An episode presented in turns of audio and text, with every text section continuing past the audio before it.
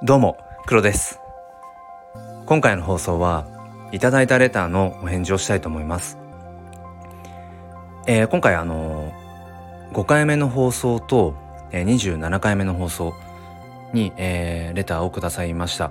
あのゴンさんありがとうございます。本当にいつもあのコメントもそうですしあのライブ配信の時なんかもえー、いろんなねこう言葉をかけてくださって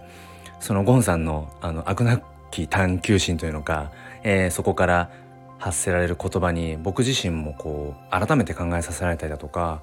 うんまあ、より深くねあの気づきがつながっていくなんてことも本当少なくありません。本当にいつも感謝しています。で今回頂いたレターの、まあ、2つなんですけれどもあのー、まあ、どちらもつながるところとしては僕は小学校の教員をしていてえー、4年前に一度うつ病で、えー、休職しています。でそこから復帰して、えー、今に至るんですがやっぱり、あのー、この仕事が天職だなっていうふうに、えー、思っています、まあ、自分自身の生き様をそのまま、あの形にしたものが僕はあの小学校の教員っていうふうに、え思っていますあのまあ、こんなふうにね思えるっていうのはやっぱり幸せなことだろうなと思うしこんな自分だからこそ、えー、目の前の子供たちに伝えていけることがあるんじゃないかなって、えー、信じています。えー、そんな気持ちをねまたあの思い出させてくださった、えー、ゴンさんレターいただきありがとうございました。えー、このねゴンさん以外に聞いてくださっている方は、えー、ゴンさんの、